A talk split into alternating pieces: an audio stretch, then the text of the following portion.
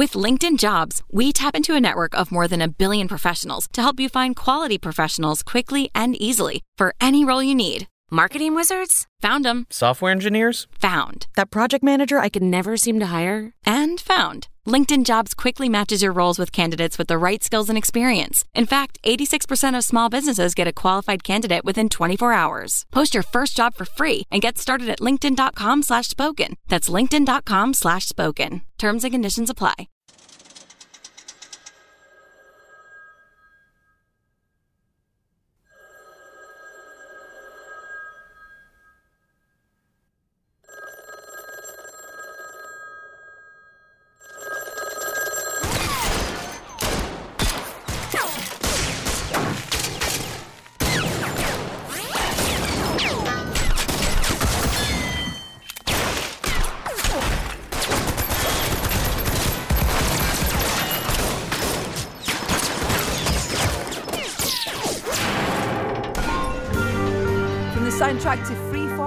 That's the free firing gunshot solo, which gives you a fair indication of what our good friend Ben Wheatley's new movie is all about. Deliberately avoiding convoluted plotting, the narrative does hinge on a telephone and an awful lot of shooting.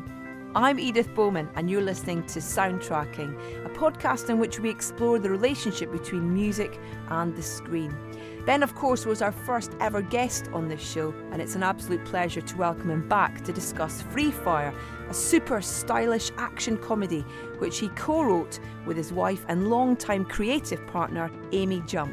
Now, the film scored by Geoff Barrow and Ben Salisbury, who took sonic inspiration from David Shire's experimental jazz funk suite for the taking of Pelham 123. Excuse, as if any were needed, to play you some of it.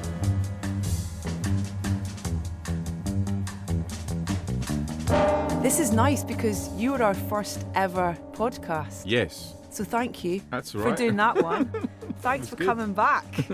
I can't remember where you were with Free Fire when we talked last, but we couldn't really talk about it. it was probably shot and edited. It just took a long time because of the festival process to come out. The music in it's brilliant. It's a relationship that was built working on High Rise with Geoff and Ben. You've said already, you know, the music started for Free Fire whilst you were still making High Rise with those two. Yeah, it was the conversations that we were having backwards and forth, and it started with David Shire really with the soundtrack for the taking of Pelham One Two Three.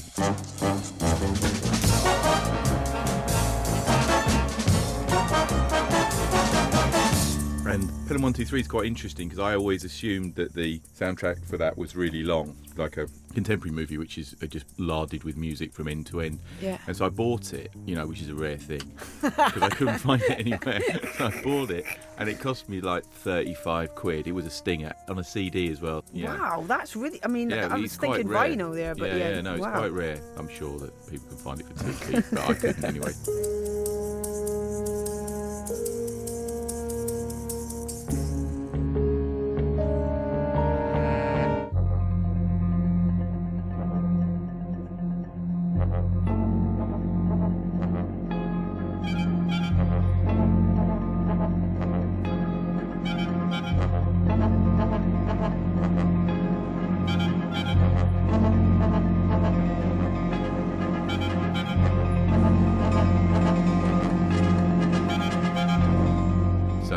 bought this thing, and it was like it's 12 minutes long. That album. There's hardly any music on the Taking Pelham One Two Three. I was really surprised, uh, you know, both from being kind of a mean person and, and having spent quite a lot of money on an album that was only as Three long as. pounds a minute. Yeah, yeah, it's like a good math. Yeah, it's like a basically like a 12 inch that I'd bought.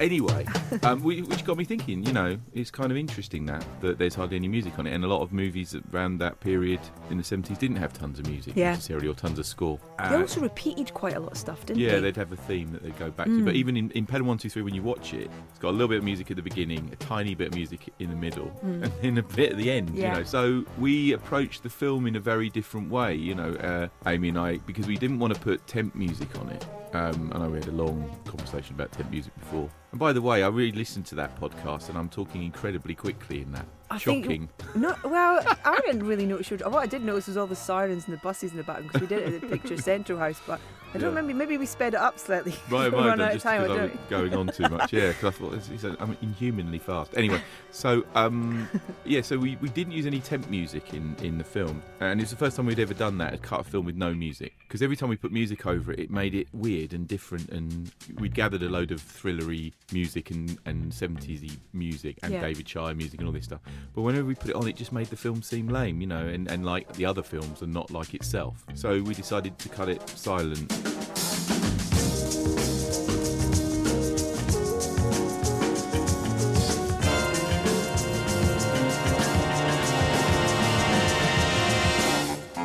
You know, I think I've- read that like a lot of editors kind of swear by that that you shouldn't really put temp on because it basically props the movie up where it might not necessarily deserve to. Yeah. And your generous use of the Harry Potter soundtrack uh, across your whole film was adding a, a layer of sweetness that maybe it didn't deserve or something, you know.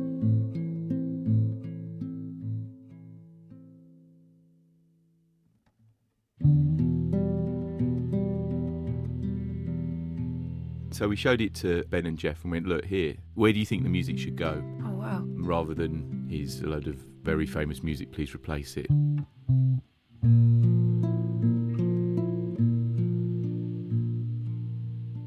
And that made for a kind of approach where they didn't write that much music, so the score's quite short for the mm-hmm. film. But where it comes in, it really, really counts.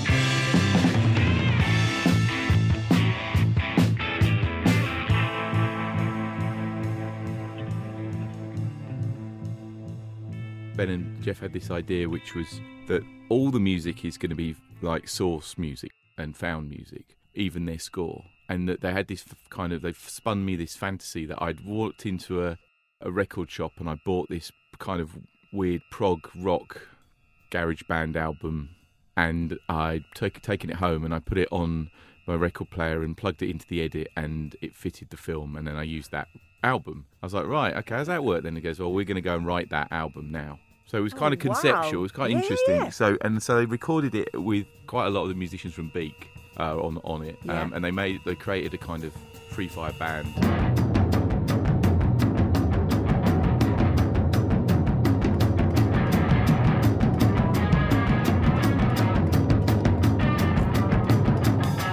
Something like High Rises, uh, Clint Mansell would go and write the temp, and that would be on synth, and then then it would get arranged, and then we would record it with Yeah. the, with the orchestra, and then we'd have all those different stems of violins and oboes and whatever. And you can change around in the mix, and then you might want to choose one bit uh, or another. But with this, it was just like a big slab of music Yeah. which you couldn't unpick, and that was it. And he just laid we just laid it on top of the film, and away you away you go.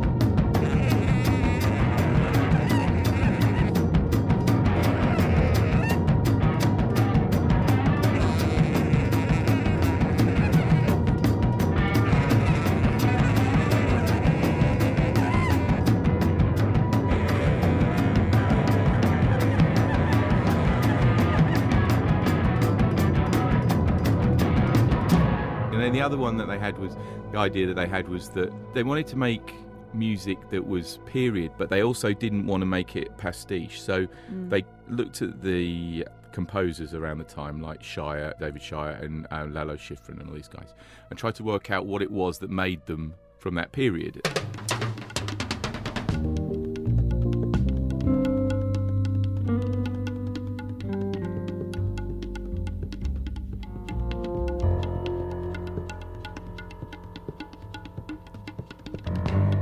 It's not wah wah pedals or or even particular instruments. What it is is their background, and their background is from usually from jazz and free jazz. And they're guys who've gone through telly, certainly Schifrin did, and then had to make loads and loads of music for cop shows. And it's like kind of their day job. At night, they're all out blowing saxophones in clubs, but during the day, they're writing guitar-based stuff for cop shows. Schifrin kind of moves up the ladder. He ends up doing things like Bullitt and Dirty Harry.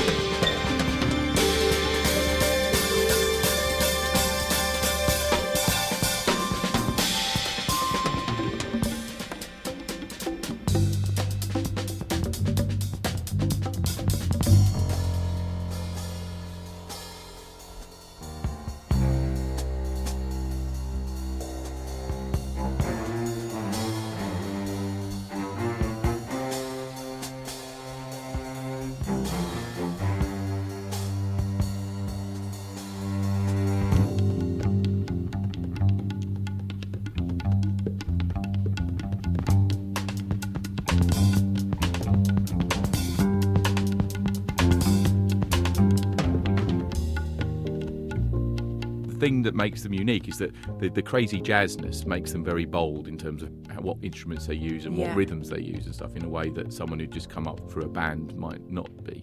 So that's what Ben and Geoff brought to the soundtrack. They just went, we're going to make it mental, you know.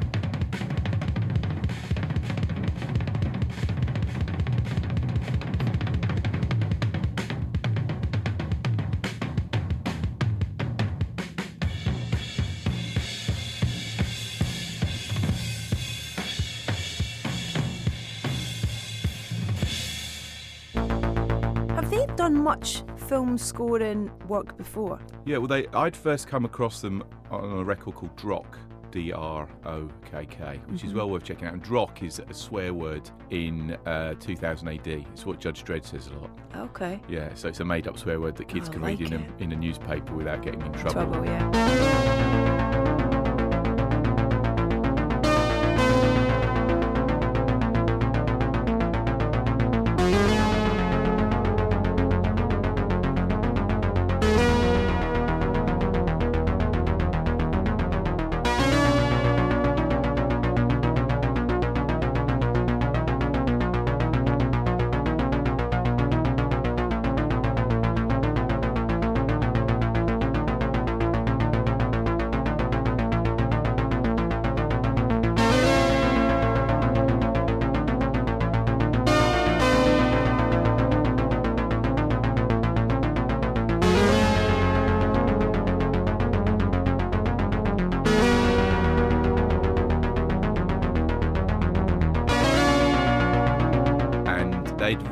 The soundtrack for Dredd, and there was some shenanigans, and it didn't Yeah. get used. But it's phenomenal, absolutely brilliant.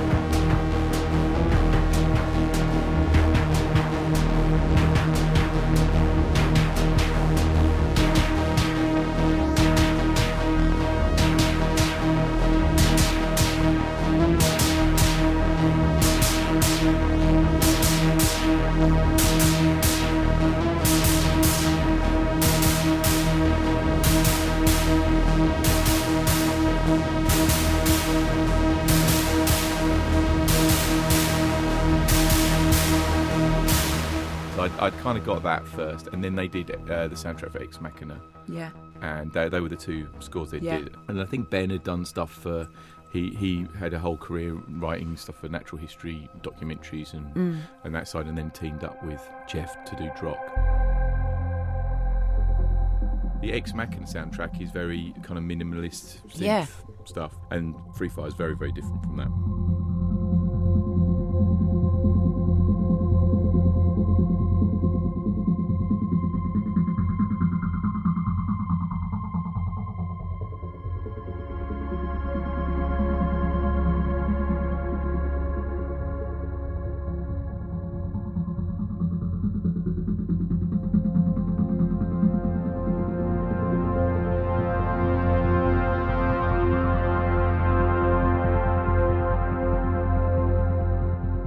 Couple of songs that you were going to use to open Free Fire, but they were almost like too literal Yes, in terms of, oh, it's great, but the title of the track's kind of almost too much. Yeah, well, there was a really, I had a really big playlist of tracks, and I was trying to find grungier and grungier stuff.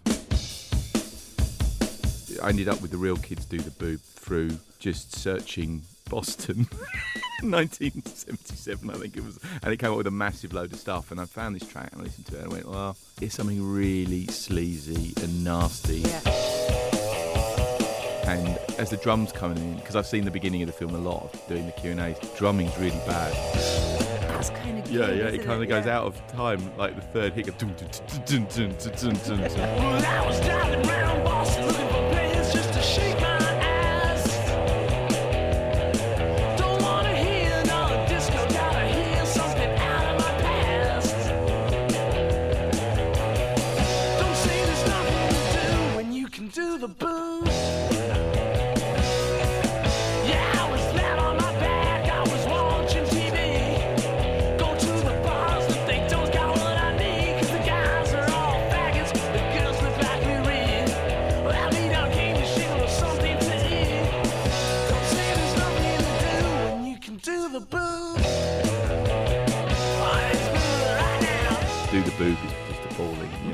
And going around town wanting to, why is the rub- music so rubbish? It should be like it used to be. Like what? They want it to be more like rock and roll, and yet they're playing this odd mishmash of punk and new wave and slightly uncool end of the street that's not happening at CBGB's, isn't it? You know.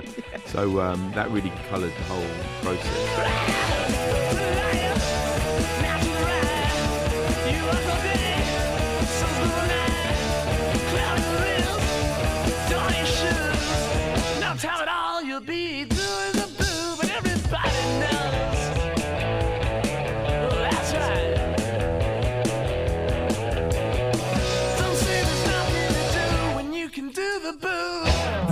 And then when I played it to Geoff and Ben, they were like, "Oh, this is really sleazy. This is nasty. This is heroin. This this music is just grim." Yeah. I was like, "Yeah." And they basically changed the whole soundtrack around that because before we had a bit more of a heavy, parping, steel, brass David Shire stuff. Yeah. And they just scrapped that straight away and said, "No."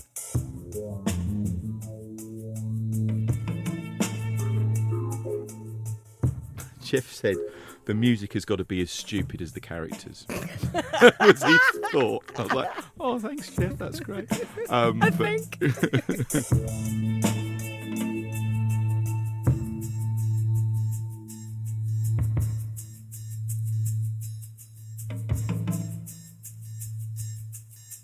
But I'd listened to other stuff like I found a cover of um, "Hanging on the Telephone," and I thought that was, and I always thought it was a Blondie track, and it's like, and it's not. The, the cover of "Hanging on the Telephone" is by the Nerves, and that's and that sounds it's a bit Beatlesy, Yeah. but then it's also it's heading towards the Ramones as well. You know, it's got that vibe to it that it's, Yeah. it could go either way. You know, at that point, and I like that kind of moment where you know it's seventy. The film never says when it's set, but it's kind of like 77, 78, but it's punk and disco and everything happening at the same time. You know, which I Yeah. quite like. I'm in the phone, but there's the one across the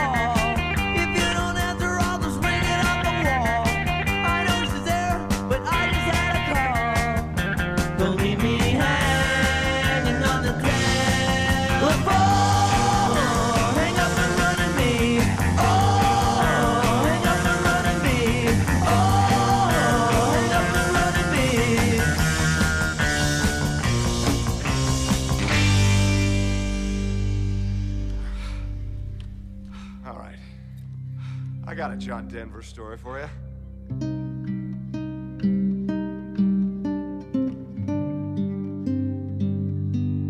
And the John Denver, which you know is part of the narrative of the film, was that always going to be the case? Yeah, it was written into it from the very first draft, and it had come from the first image I'd, I'd had for the movie, which is of a man in a van driving in a circle in a warehouse or some kind of covered area, and he's bleeding to death. And what would be the worst song to, to listen to while you were doing this? And and he's like lying on the yeah. I was thinking he's lying on the seat, going, "Oh, I'm really in agony, but I, I actually I don't really enjoy this track. I really should turn it off. I've only got a certain amount of energy. I could save myself, or I could just turn this track off." You fill up my senses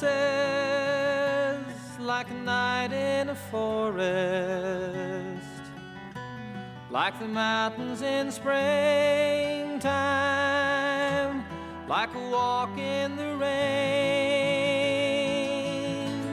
like a storm in the desert, like a sleepy blue ocean. You fill up my senses. Come fill me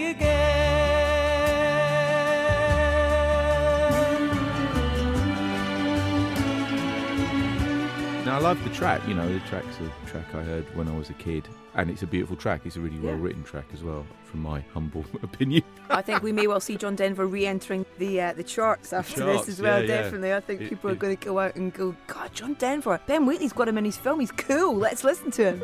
Definitely. I hope so. You Me know. too.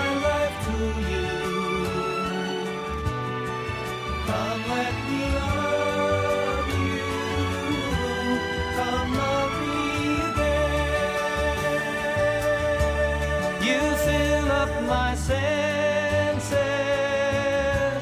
Come fill me again.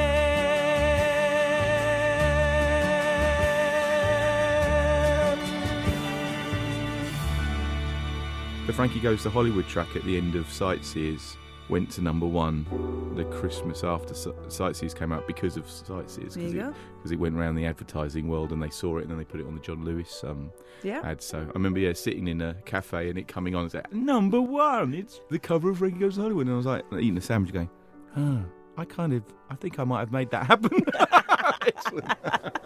Maybe.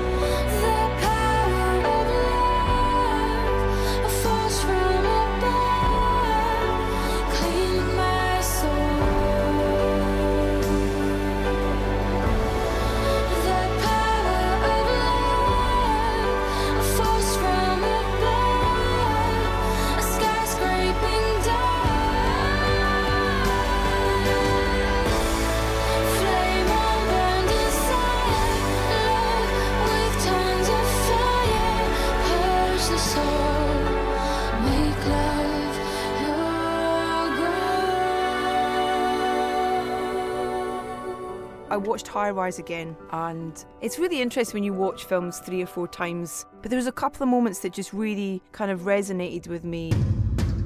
One was the, the scene where it's all kind of starting to go doolally, and uh, it goes from the supermarket with the pulsating techno into the dangerous liaison party upstairs with the string version of SOS, and it's seamless.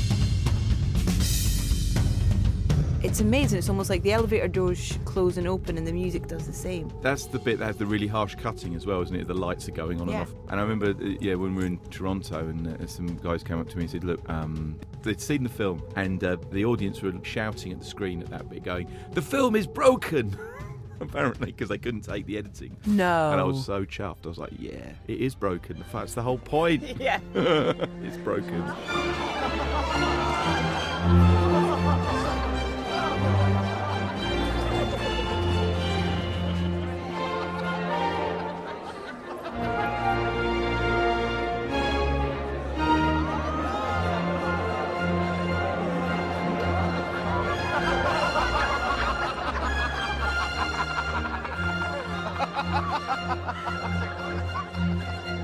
Can we talk a little bit more about Clint on that film? I remember coming to see him do his live show at the, the Royal Festival Yeah. Hall when you introduced him. Yeah. And you know, you both kind of told the story about he wasn't able to do the film at a certain point, but you Mm. wanted to wait for him because he was the right man for that job. Yeah. Poor Clint had had this tragedy, but he didn't want to just bow out of the job. He wanted to talk it through, like a kind of to have closure kind of Yeah. thing on it. And I went to see him, and I was excited just to see him. I was sad that he was under those circumstances. It Yeah. was appalling. So we had, a, we had a drink and kind of a chat, and, and it just came out of that really. And he's um, he's got two incredibly large hollow legs and can drink for, for Britain. So I, he completely destroyed me at this bar. And then at the end, it was like, oh, and then we kind of agreed to do it. You know, I was like, all right, well, wait, it's fine, Clint, don't worry about it. And he's like, oh, right, well, I will do it then, right at the end of it. So I was like, oh, and then I woke up the next morning going, oh my God, oh, what's happened? Uh, you know, had to go to a kind of a, a quiet place and drink water for about six months to recover from it.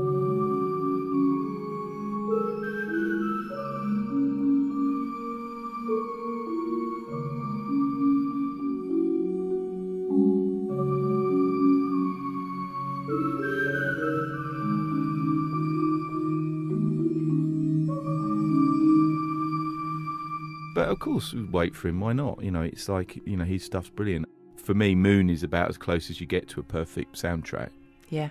I've got it on my on my phone, you know, and so occasionally it comes up and I go, "Oh, it's Moon, great." Yeah. you know, and it it's makes, like a good friend, isn't yeah, it? Yeah, yeah, yeah. It's so brilliant.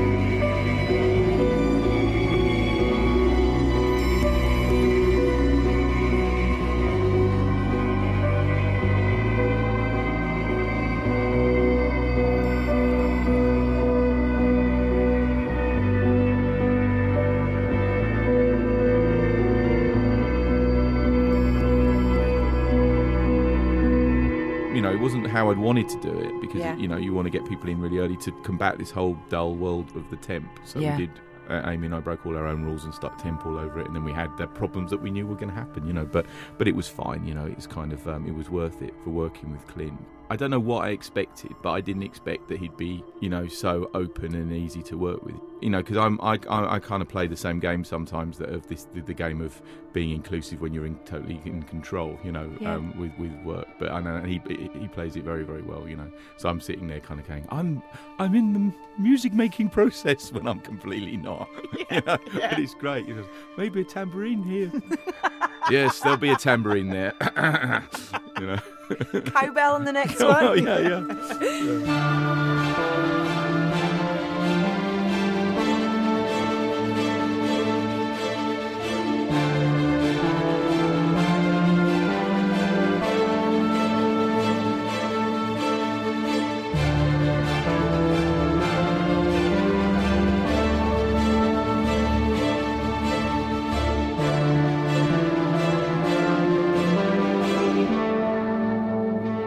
a little bit about Amy and you guys working together and how much the two of you kind of discuss music? And is it around you whilst you're working together, writing the script? I'm the one who listens to a lot of music, and Ames has got her own world of music that she has in the car, which is separate from mine, which does include quite a lot of elbow albums and weirdly Julian Casablancas um, Solo solo, project. uh, Okay. projects and stuff. Yeah. So I, I don't have anything to do with this. So I come and you know these discs turn up from Amazon and then disappear off to the car because I don't drive. So she drives around in the Volvo from um, Sightseers Yes! which we've got. And uh, which, I really, what I really about, like about that car is that it got dinged, so one of the doors had to be changed. And we said to the mechanics, we don't want a door that matches. We want one that's wrong, so that everyone knows when they're near it that this is a car that's dangerous. You know, that doesn't care.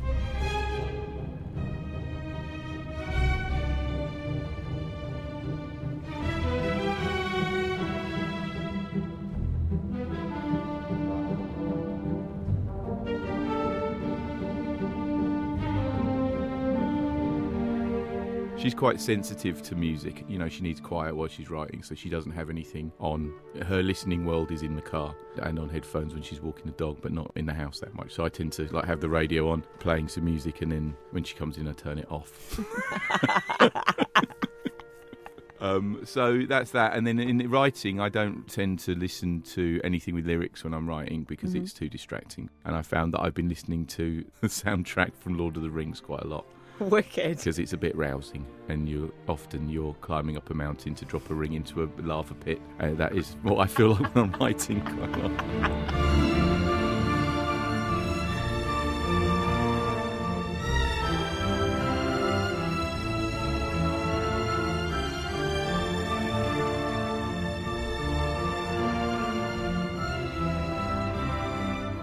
The next then is Freak Shift. I'm assuming you've got a big playlist for that. Yeah, well, it's massive. You know, it's been on the cards since 2012. So a very old playlist for Freak Shift, and the playlist for Freak Shift is currently girl bands mainly, Oh. from the 50s Yeah. all the way through to Maya, MIA. Yeah. Which one is it? MIA. MIA, yeah, okay, and um, and Beyonce, and all that. Please say Lordy. Lordy. Yeah.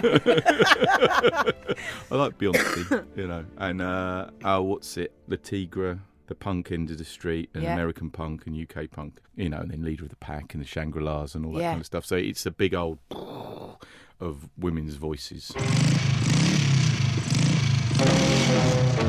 He sort of smiled and kissed me goodbye. The tears were beginning to show. As he drove away on that rainy night, I begged him to go slow. Whether he heard, I'll never know. Look out, look out, look out, look out! I felt so helpless, what could I do?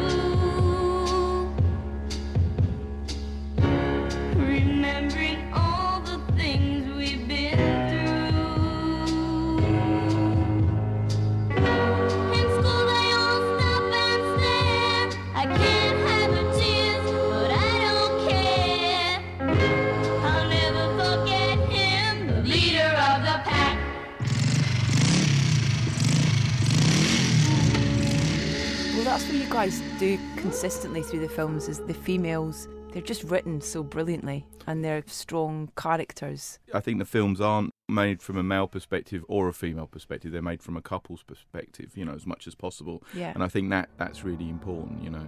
It's funny, I mean, I got cornered by someone the other day in the team free fire and they go, oh, it's very male. I'm like, well, it's written by a woman. And they're, oh, damn, is it damn? damn it.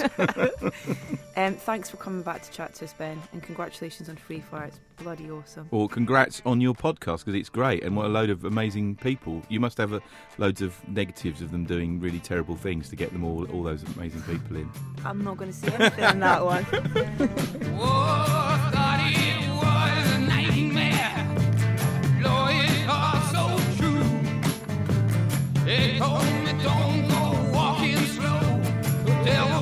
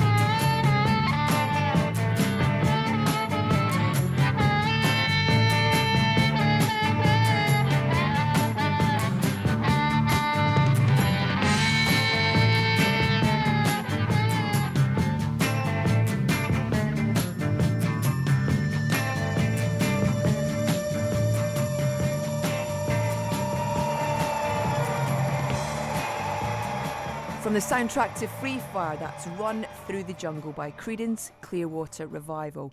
Rounding off part two of my conversation with Ben Wheatley. Huge thanks to Ben for taking time out to chat to us again. He really does offer a fresh insight into his films. Free Fire is on general release now with Geoff Barrow and Ben Salisbury's score, available via our good friends at Lakeshore Records.